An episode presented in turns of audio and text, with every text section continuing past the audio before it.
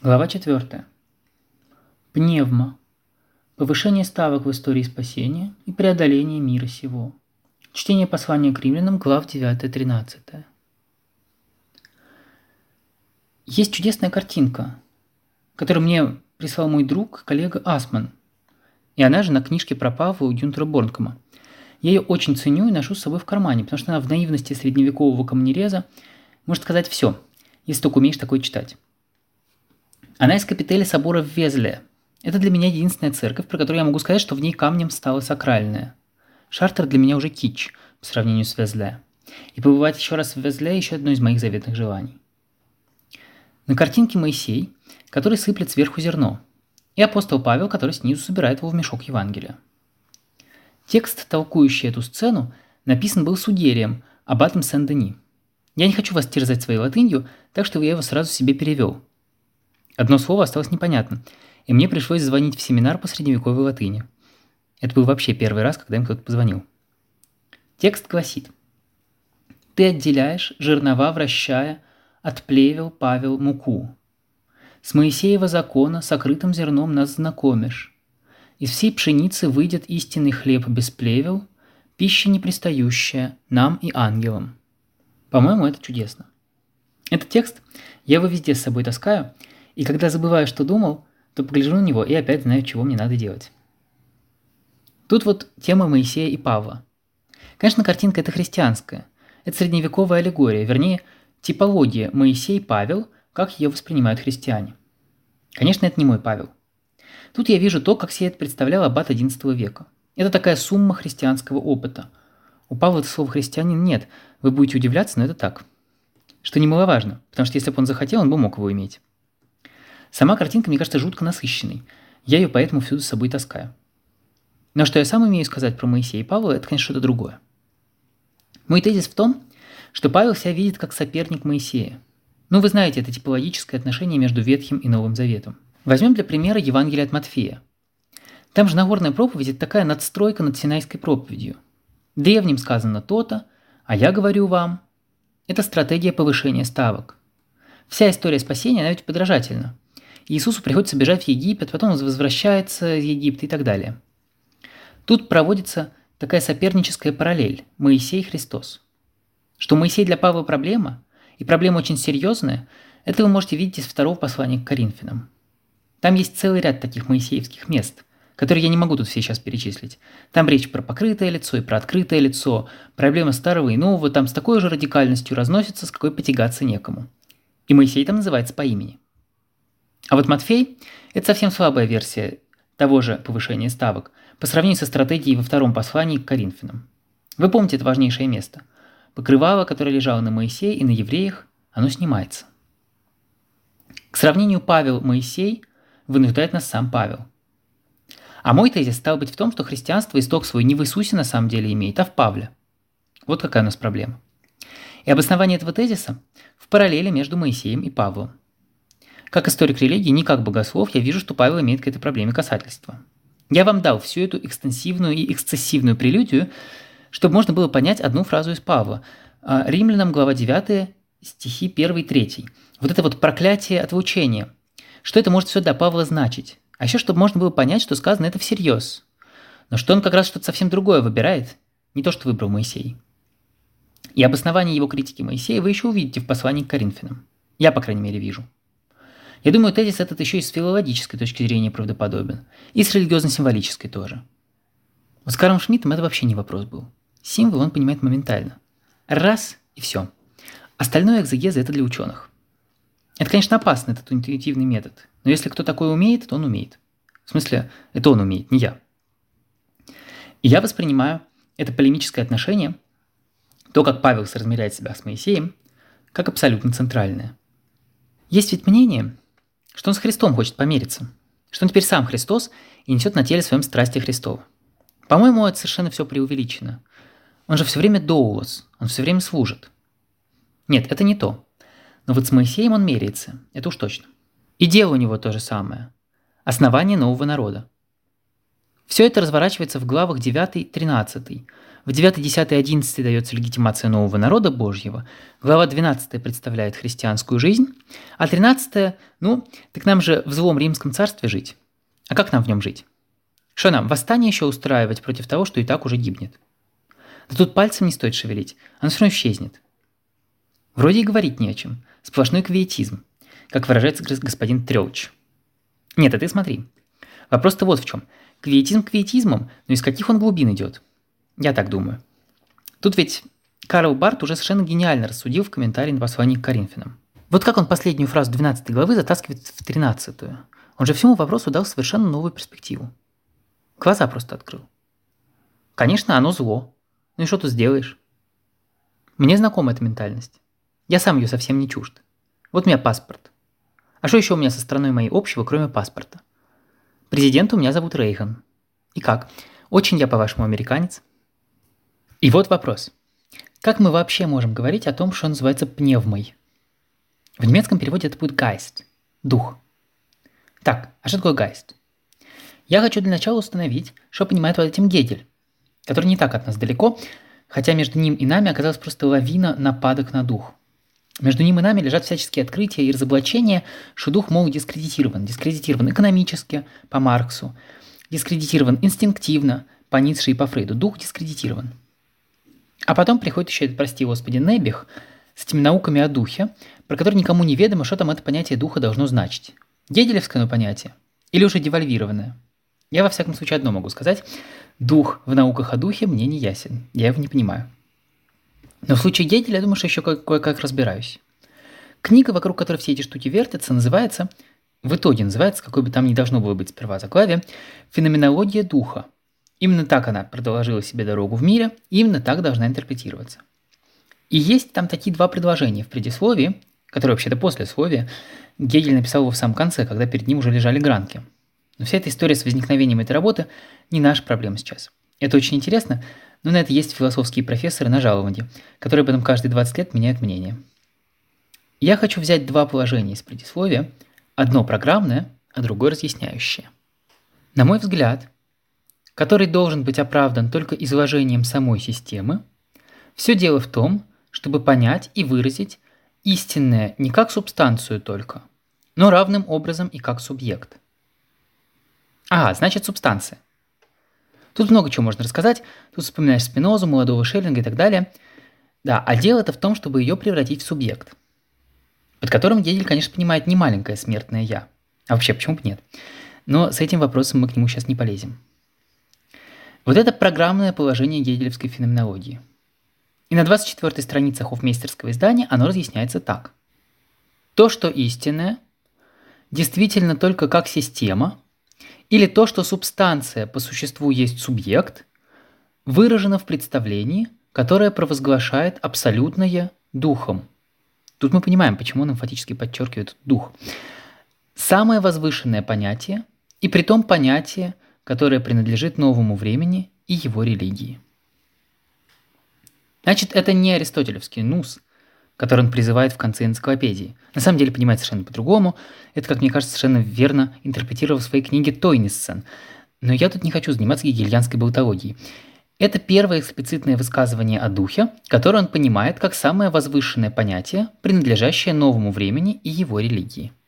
Ну, тут можно было подумать, что перед нами святая душа. Но Гегель-то хитер до невозможности. Если подумать, вот как я думаю, то где потом появляется дух – мы увидим, что дух – это шестая глава феноменологии. Там он говорит про греческий полис, про правительство и про войну, про Римскую империю, французскую революцию, ее предысторию философов, про просвещение и так далее, и так далее. Он всемирную историю изображает, а не то, что понимают под духом науки о духе. Ни религию, ни искусство, ни культуру. Нет, тут кровавая всемирная история, как дух. Это, конечно, не совсем то, что Павел держал в уме, когда говорил о пневме. Есть у Гегеля слово «мировой дух». Оно стоит в письме к Нитхамеру, кажется, который он писал прямо тогда, когда слышно было канонаду Йенской битвы. И он пишет Нитхамеру, цитируется более чем часто, что видел мировой дух верхом на коне.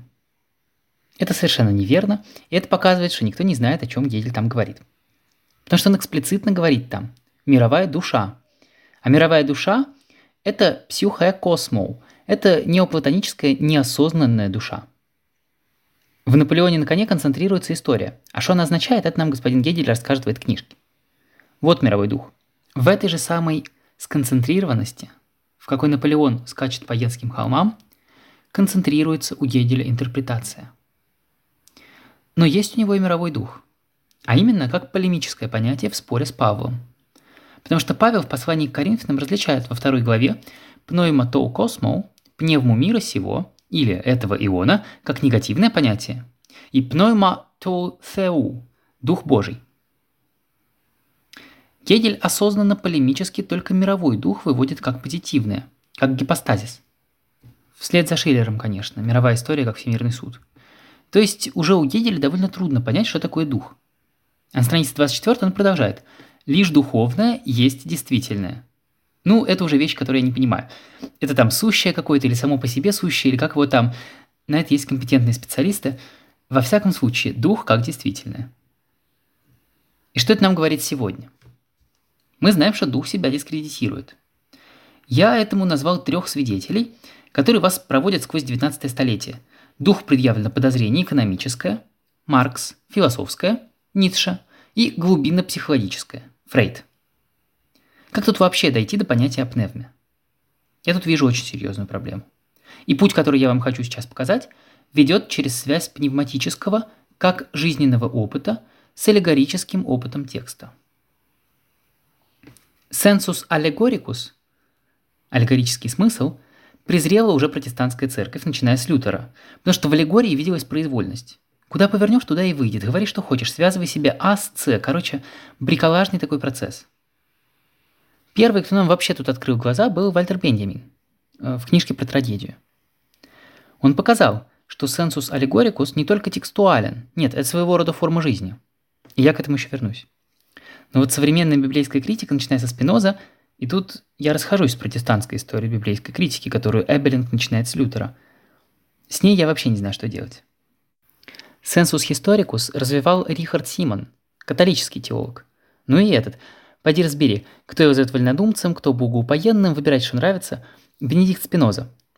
Так это попытка вырвать у церковного и синагогального, то есть раввинистического и христианского толкования фундамент, жизненную нить.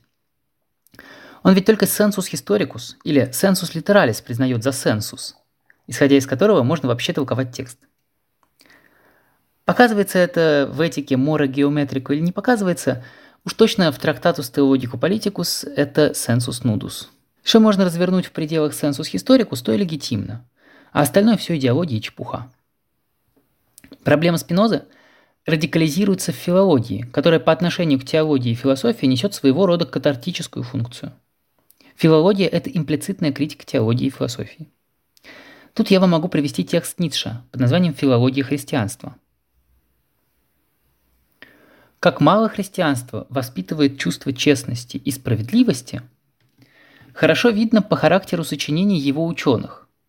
Свои гипотезы они выдают с дерзостью догматов, и над истолкованием какого-нибудь библейского места редко приходят в честное замешательство – Ключевое слово тут честность. Когда истины уже никакой нет по Ницше, то от Ницше к Веберу выступает новый критерий – критерий честности. И вот он его тут продавливает. Без конца слышишь.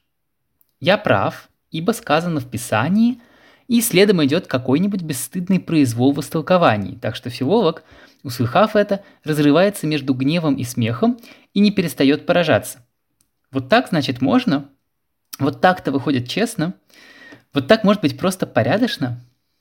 Какая в этом отношении до сих пор практикуется непорядочность на протестантских кафедрах, как грубо пользуется проповедник тем преимуществом, что никто его не перебьет, как тут вертят и крутят Библию, и как научают народ искусству дурного чтения во всевозможных видах, этому значение не придаст один тот, кто либо в церкви не бывает, либо бывает в ней постоянно. Наконец, Какого действия ждать от религии, которая в века основания своего устроила неслыханный балаган вокруг Ветхого Завета? Я имею в виду попытку утащить у евреев Ветхий Завет, утверждая, что он содержит одни только христианские истины и принадлежит христианам как истинному народу Израиля, в то время как евреи его просто присвоили. И тут начинается буйство истолкований и подтасовок, которые никак не согласуются с чистой совестью. Сколько не протестуют ученые евреи, везде в Ветхом Завете речь должна идти про Христа и только про Него. Везде именно про крест Его, и где не упомянут древесину, лозу, лестницу, ветку, дерево, иву, жезл, все это означает пророчество о крестном древе. Даже воздвижение тельца и медного змея, даже Моисей, распростира... распростирающий в молитве руки, даже вертела, на которых жарят пасхального агнца. Все это отсылки и как бы прелюдии к кресту. Кто-нибудь хоть в это когда-то верил из тех, кто это утверждал? Подумаем. Церковь не побоялась того, чтобы дополнить текст Септуагинты, к примеру, в Псалме 96, 10 стих, чтобы потом протащенное контрабандой место употребить в смысле христианского провозвестия. Люди тут сражались и думали о противнике, а не о честности. Ну, вы видите, базовое слово этого текста – честность. И тут он спрашивает, кто-нибудь когда-нибудь верил в это из тех, кто это утверждал? А я говорю, да, верил. Апостол Павел. И в этом задача послания к римлянам, глав 9-11. Мне бы тут стоило пуститься в плотное такое чтение, но я не надеюсь, что закончу тогда до вечера или даже до утра. Так что предполагаю беглое чтение глав 9 13. Исхожу из того, что в общем и целом все знают, что сказано в тексте. И поплотнее мне бы хотелось взять за главы 9 и 11, потому что тут действительно вводится эта возможность пневматизации, к честности которой Ницше уже целиком скептичен. Пневма как сила, преобразующая народ, и как сила, преобразующая текст. Ну, а происходит-то все это не в безвоздушном пространстве. Я бы тут мог сослаться на Александрийскую аллегорезу, работу Жана Пепана, которую от александрийцев доходит до Бутмана. Это очень по-французски. Все протаскивается без различия, что важно, что нет. Но я сошлюсь на приложение к журналу «Ангелос» Ганса Ванскевича о спиритуализации 1932 года под названием «Спиритуализация культового понятия храма, священника и жертвы в Новом Завете», чтобы показать, чего я не имею в виду. Венскевич говорит там о спиритуализации. И Павел, конечно, играет важную роль. Смотри, страница 110 и 138. Не могу распространить этого дальше, но Павла понимать как олигорезу – это слишком близоруко. Для этого понятия у нас стали сегодня слишком точные, чтобы показать, что тут происходит не только трансфигурация, снизу вверх, все время кверху. Уж извините, что мне такая дурацкая история приходит в голову, но я ее нашел в газете «Шпигель», что, впрочем, ничего не говорит. Когда приезжал Брежнев, несколько лет он к нам назад приезжал, и тут вдруг праздник. Он спрашивает – что это у нас за праздник такой сегодня? А было Вознесение. Ну а как ты Брежневу скажешь? Ну так ему сказали. День немецких военно-воздушных сил. Общем и тут и там будет, так сказать, стрелочка снизу вверх. Я не думаю, что Павел это такая просто стрелочка снизу вверх, к аллегорезе в смысле спиритуализации, как это Венскевич заявлял 50 лет назад. Нет, Павел – это совершенно особая такая смесь аллегорезы и типологии. И типологическое тут вообще не то, чтобы так сказать, день немецких ВВС снизу вверх. Нет. Арка перекидывается от доисторического к истории. Доисторическое превращается в прелюдию, которая теперь только осуществляется. То есть связанный Исаак – прелюдия к распятию, если брать пример, над которым особенно горячится Ницше. То есть вектором снизу вверх мы этого не поймаем. Тут есть побольше чего обсудить. После всех этих предварительных замечаний, приготовлений, я бы сейчас рискнул взяться за сквозное чтение послания к римлянам, глав 9 и 13. Истину говорю я во Христе, и не лгу, и сознание мое свидетельствует мне во Святом Духе, что печаль моя велика, и скорбь моя непрестанна в сердце моем. Я сам хотел бы быть отлучен от Христа, анафема, за братьев своих, родных мне по плоти, израильтян. И потом идет эта долгая фуга, там все, что только образует эту общность солидарности Израиля. Это и звание сыновства, ты первенец мой, смотри книгу «Исход», это и слава, это и доксы, и заветы, и законодательство, и культы, и обетования, к которым принадлежат отцы, и от которых происходит Иисус, там, где он принадлежит плоти. И тут, как я это читаю, формула благословения. Благословен будь Бог от Иона до Иона. Аминь. Итак, вы видите всю полноту этой характеристики, которая дается народу Израиля. Это говорит Павел – Павел нынешний, не какой-то там прежний Павел, который бы говорил, вот во что я когда-то верил. Нет. Вопрос вот в чем. Если он так это чувствует, а мы ведь сами получили возможность с краешку посмотреть на потрясение Израиля в обоих этих библейских местах. после Золотого Тельца и после известия о земле обетованной, когда Бог выдвигает предложение «народ уничтожить и от Моисея произвести новый». Я вам эти тексты предъявил в переводе Бубера с его иудейской окраской, чтобы вы могли разок прочувствовать это с другой стороны. И потом я сюда привязал все это начало вечера Дня Искупления. Это мне не нужно повторять. Я никогда не утверждал, что эти тексты, которые я вам прочитал из сборника Festgebete, э, суть тексты допавловские. Я вам представил феноменологию такую и поставил вопрос, как это воспринимает еврей? Как он это воспринимает латентно, неявно? Почему они напихиваются себе на вечер Дня Искупления в синагогу, чтобы провозгласить там аннулирование клятвенных формул, причем подпадая еще при этом под подозрение от христиан в клятвопреступничестве? Потому что на самом деле речь тут идет о воспроизведении про события, аннулирование того истребления, в котором поклялся когда-то Бог. Вот что тут раз за разом проигрывается. И трудность в том, как развязать Бога от его клятвы. А вот выходит, что можно развязать. Благо учителю, у которого есть такой ученик, который посмеет развязать учителя от клятвы. Я вам хотел показать, что это в сущности определяет всю литургию начала вечера Дня Искупления, определяет латентно, но если это зафиксировать, то это видит уже каждый. Все эти вопросы друг с другом связаны не в порядке филиации. Дело не в том, было ли все это уже известно Павлу. Нет. Дело в том, что Павел стоит перед той же проблемой. Я указал на то, что сравнение Моисея и Павел принадлежит не мне, оно принадлежит Павлу. Итак, тут есть проблема, которая, конечно, людей, тронутых уже библейской критикой, никак дополнительно не встревожит. Проблема, что Слово Божье может не исполняться, что Бог с обетованиями своими, так сказать, промазал. Но ведь Слово Божье не может не сработать. Слово Божье верно и твердо, как нам каждый день говорит еврейская молитва. И нет, оно не сработало. Потому что не все, кто произошли от Израиля, суть израильтяне. Вот ключевое положение тут. То есть вот это вот все по плоти не идентично всем по обетованию. Не все. Наш апостол очень серьезно относится к избранию Израиля. Это неуютно для современного христианства, но это так. Лучше жить с этой неуютностью, чем трансфигурировать текст. Потому что он видит себя апостолом от евреев к язычникам. И все это как призвание. В послании к Галатам ничего не сказано о каком-нибудь обращении – в смысле перевертывания. Нет, там сказано о призвании. От чрева матери избрал я тебя, как у Еремии сказано, быть пророком. И тут тоже. Быть апостолом.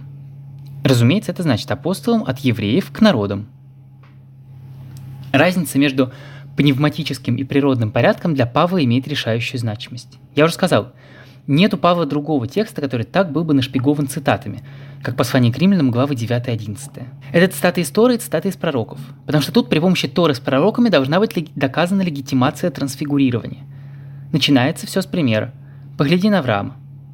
Сперва Авраам родил сына в нормальное для зачатия время со своей рабыней Агарью. А сын, который потом родился, там Авраам с Сарой были уже старики. И Сара же отвечает ангелам, которые провозвещают ей сына, Яцхак, смех да и только. И отсюда имя Яцхак, смех – по земным меркам, смех, такого не бывает. И Сара хочет, после того, как сын подрос, чтобы Авраам разошелся с Агарью и с Измаилом. Но он, Авраам, не очень этого хочет, он сомневается, думает, не совсем это прилично. А Бог ему говорит, во всем, что скажет тебе Агарь, слушайся ее. Так вот, были там два мальчика. И один все больше пострелять из лука, а другой все больше дома сидит. Один хам такой, а другой верен отцу. Мать не хочет, чтобы ее сын оставался рядом со старшим братом, который такой дурный пример подает своим поведением. И вот Павел говорит, тут не все так просто. Потому что ведь как было с Ревеккой? Они же там дрались уже в чреве матери. И цитирует пророка Малахию. «И возлюбил Бог Иакова, и возненавидел Исава». То есть тут дело не в делах. Тут все решается уже в чреве матери, тут избрание. Страсти-то какие, сказали бы мы сегодня со своей модерной точки зрения. Как это можно в чреве матери решать? Где же правосудие Божие? То же самое с ожесточением. Фараону ожесточают сердце, чтобы он не отпускал племена Израилевы, пока в Египте не доходит дело до уничтожения первенцев вплоть до скота, и суд пока не обрушивается на богов египетских. Фараон же там где-то по дороге что-то начинает понимать. И тут снова и снова говорится в этих темных местах книги Исхода. И ожесточил он сердце фараона. Он, Бог, ожесточил. То есть тут никакой вам просвещенческой филантропии. От этого примера, который полностью выбивается изо всякой этики, тут ведь не поступки, не дела, тут избрание, все продолжается так. Что же нам сказать? Или неправда у Бога? Отнюдь. Ибо сказал Бог Моисею, «Помилую того, кого милую, и пожалею того, кого жалею». Значит, дело не в желании и стремлении, но в милости Божией. Римлянам, глава 9, стих 15. Сравни книгу Исход, главу 19. Логика тут просто impeccable. Ну как тут станешь Богу перечить? И тут Павел приводит примеры из пророков. Примеры, которые будут еще сильнее. Вот Осия в своей долгой грозной проповеди, выстроенной мелодически, Осия, которому поручено жениться на блуднице, чтобы в символических актах позором заклеймить блуд Израиля, говорит там в такой глубокой, в себя обращенной скорби. «Я не народ свой, ло ами, назову своим народом, и нелюбимую, ло рохама, назову любимой своей». То есть в Торе и у пророков есть уже такая идея, что только часть серой массы Израиля по плоти есть на самом деле Израиль. И потом Павел цитирует второй Исаию, который восклицает об Иерусалиме. «Если будет число сынов Израилевых, как песок морской, только остаток спасется». Я тут не собираюсь проповеди читать. Я хочу вывести логику пневматики, которая движет Павлом. И что самое поразительное, язычники, которые не искали праведности, снискали праведность, дикадисюна, приходящую от веры. Вспомните эту фразу. Авраам поверил в Бога, и Бог зачел ему это в праведность цдака. А Павел спрашивает, когда это сказано, до обрезания или после? До обрезания. Значит, вы в завете Авраамовом, а не в завете Ноевом, в который попасть может любая двуногая тварь, делающая много шума. Веру у Павла нужно понимать в эмфатическом смысле, как веру в Мессию, который по земным меркам Мессии быть не может, который проклят и висит на кресте. Как такое может быть? Мессия пришел, чтобы избавить Израиль, ясное дело. Это вы можете почитать в Деяниях. Именно так это переживали апостолы первого часа. Они все спрашивают, когда придет царство, Басилея? Это ведь все понятия политические. Вот вам проблема. Эту парадоксальную веру я вам с религиозно-исторической точки зрения попытался объяснить на примере мессианской логики в еврейской мистике, логики, которая в истории повторяется. Кто понимает то, что показывает Шолем в 8 главе основных течений еврейской мистики, тот может глубже проникнуть в мессианскую логику Павла, чем через всю экзогетическую литературу. Павел приводит все эти случаи из библейской истории как примеры к драме ревности. Все дохождение к язычникам в этом контексте оказывается сценой ревности, чтобы ревность пробудить в евреях, которым обращено благовестие. Я это не из головы выдумал, это в тексте сказано. Потому что он не отвергнуть народ хочет, а пробудить в нем ревность. Моисей первым говорит это в последней речи перед своей смертью, или вернее в песне. У нас она называется Хаазину. «Слушай небеса, внимай земля, я хочу ревность возбудить у вас к не народу. Гнев хочу возбудить у вас на народ несмысленный. А Исайя дерзает сказать так. «Я дал найти себя тем, что меня не искали, открылся тем, кто обо мне не спрашивали». А Израилю говорит он, «Весь день простираю руки мои к народу твоему, непокорному, живущему в противоречии». Тут можно было бы сказать, как церковь это сказала после разрушения храма, после восстания, которое провалилось в 70-м году, восстание возглавленного зелотами, а вы знаете, что я считаю Павла зелотом. Он ведь применяет это слово к себе и не как-то расплывчато применяет, но прямо как терминус техникус. Я это с Мортоном Смитом обсуждал. Можно было бы сказать, что Бог отверг свой народ. Нет, говорит Павел, не может такого быть. Ибо и я сам израильтянин от семени Авраамова. И он больше того знает – из колена Вениаминова. Это он говорит в тот момент, когда все колена уже вообще-то перетасовались, и такого рода ссылки стали большой редкостью. После пленения уже только священники и левиты, как особый класс, выделяли себя через принадлежность к колену. Но Павел ссылается на происхождение из колена Вениаминова. И это не сказать, чтобы совсем было не остроумно. Он ведь тоже Вениамин среди апостолов. И потом ссылается на эпизод с Ильей и тогдашнее сведение Израиля к семи тысячам, которые остались и не преклонили колено перед Ваалом. Ну а дальше что? Дальше глава 11, стих 11. «Говорю ли я, чтобы израильтяне приткнулись, чтобы упасть? Нет, ибо через их шатание пришло спасение язычникам, дабы в них пробудилась ревность. Если же шатание их есть богатство для космоса, а слабость их есть богатство для язычников, насколько больше тогда будет означать их совершенство? Тут у Павла еще раз возникает понятие ревности Израиля, который нужно добиться. И если отвержение его следствием для космоса, для мира будет иметь примирение, то есть то, что в Басилея Туфеу, Царство Божье, под названием Израиль принимаются язычники, то что же тогда может означать новое принятие его, как не воскресение из мертвых? Воскресение мертвых, вхождение Израиля в Басилея для него идентично. И вот тут тайна. Стих 25. Частичное ожесточение нашло на Израиль, пока не войдет в него полное число язычников. И не выйдет так, что... И тут появляется решающее понятие. Пас Израиль. Весь Израиль будет спасен. Как сказано у пророков. Грядет от Сиона Избавитель, отвратит, отвратит нечестие от Иакова. И это завет мой вам, когда возьму от них грехи их. Так, кстати сказать, оканчивается любая еврейская проповедь у ортодоксов. Когда слышишь эту фразу, сразу понимаешь, все, конец, дело сделано. И дальше идут эти мощные слова, о которых я говорил со Шмидтом. Вот сидит 90-летний почти с 50-летним слишком, разбирают 9-11 главы. И дошли мы до слов. В отношении Евангелия они враги, Враги Божьи. Враги – это не какое-то частное понятие. Враг – это хостис. Это не инимикус. Это не мой личный враг. И когда говорится «возлюбите врагов ваших», ну, может быть, тут я не уверен, что там это в Нагорной проповеди значит. Но здесь, во всяком случае, речь идет не о личных врагах, но о врагах Божьих с точки зрения истории спасения. Враги ради вас.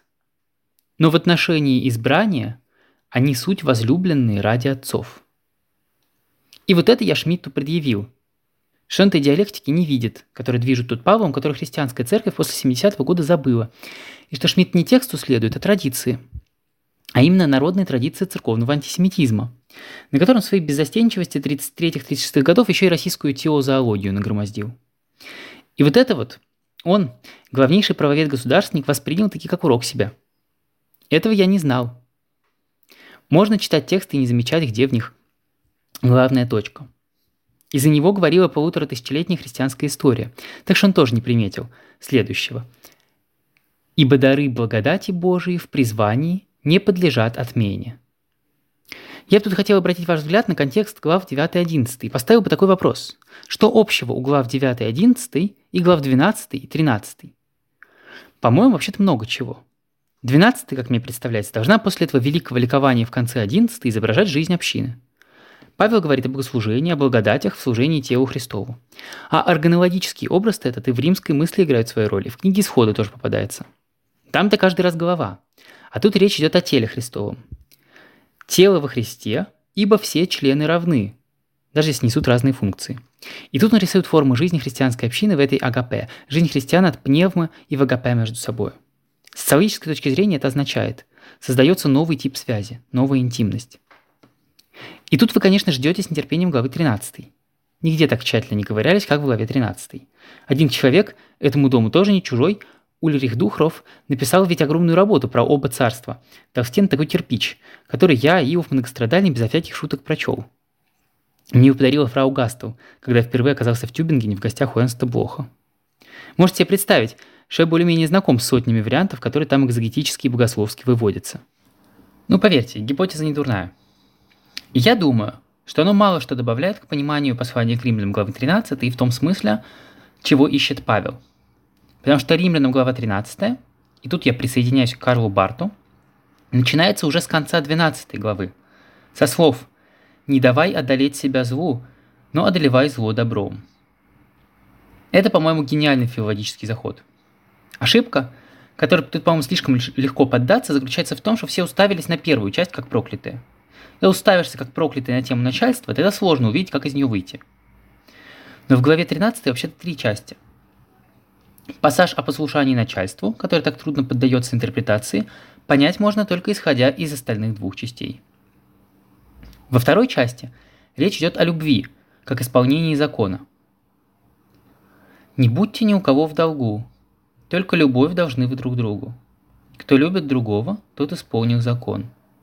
Ибо заповеди не прелюбодействуй, не убей, не укради, не возжелай и все прочие заповеди сведены в словах «возлюби ближнего твоего, как самого себя». Любовь не причинит ближнему ничего злого. Стало быть, любовь есть исполнение закона. Это звучит сентиментально и все такое, но совершенно таковым не является. Это крайне полемический текст, полемически направленный против Иисуса. Из Евангелия нам известна двойная заповедь Иисуса спрашивают, какая заповедь важнее всех? Ну он, возлюби Господа твоего со всей крепостью твоей, всей душой, всем разумением твоим, а потом уже возлюби ближнего твоего, как самого себя. Павел не говорит никакой двойной заповеди. Наоборот, он все это как-то ободнозначивает. Хоть скажи тут вместе с Кожевым, отсюда может получиться Фейербах. Фейербах, извините меня, того не стоит, чтобы его в этой связи вспоминать. Но в центре тут оказывается любовь к ближнему, а не к Господу. Не двойная заповедь, а одна заповедь. Это, по-моему, совершенно революционный акт. Я небольшой мастер в последнем пинг-понге насчет двойной заповеди, но думаю все-таки, что она принадлежит к исходным составляющим христианской традиции, начиная с Иисуса. И от Павла это не могло укрыться. Поэтому сформулировано тут полемически. Силу имеет вот это и только это. Если что оно имеет силу, то приходится спросить, в какую эпоху мы тогда живем? Что это у нас за настоящее время такое? Ну, Павел говорит, «Час пришел восстать от сна, ибо теперь спасение ближе к нам, чем в то время, когда мы уверовали». Итак, вы видите, в последнем большом послании Павла к общине, которую он не знает, его апокалиптическое и эсхатологическое кредо остается неколебимым. Не то чтобы он сперва в Фессалониках питал такие фантазии, потом уже поумнел. Нет, оно держится от начала и до послания к римлянам. Кто считает по-другому, тот пусть объяснит следующий текст. «Близок день, потому отложим дела тьмы и облачимся оружием света. Будем жить честно, как днем, без неумеренности в еде и питье». Мне очень нравятся эти конкретные слова, в которых он говорит, что думает. «Без распутства, невоздержанности, без ссор». То есть, чтобы эти агапы, эти трапезы не превращались в непотребство.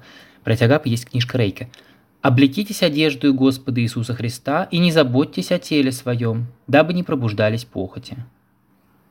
Вот я читаю, мы говорим про главы 13, 11 и так далее. Все точно так же, как вот это в первом послании к Коринфянам. Я имею в виду это нигилистическое место про хосма. Иметь, как будто не имеешь. Время коротко. Так начинается этот текст. Потому теперь те, кто даже имеет жен, пусть будут как не имеющие, то есть как если бы не имели их, комси. И плачущие будут, как если бы не плакали, и радующиеся, как если бы не радовались, и покупающие, как если бы не удерживали, и пользующиеся вещами мира сего, как если бы их не преиспользовали. Ибо облик, морфа, мира сего, то космоу, проходит. Я же хочу, чтобы у вас не было забот. Что означает? под этим напором времени, когда завтра уже вся эта петрушка, вся эта чепуха закончится, никакая революция того не стоит. И совершенно верно. Я бы сам то же самое советовал. Выказывать всякое послушание к государственному насилию, не делать злого, не ввязываться в конфликты, потому что иначе вас примут за какое-нибудь революционерство, что, кстати сказать, и произошло. У них ведь не было никакой легитимации. Вроде как у евреев, как у религии лиц, это со всеми их странностями, они все-таки получили признание и не должны были участвовать в культе Цезарей. А тут это подпольное общество, чуточку евреи, чуточку язычники, вообще не разберешь, что это все за сволочь. Ради бога, только не высовываться.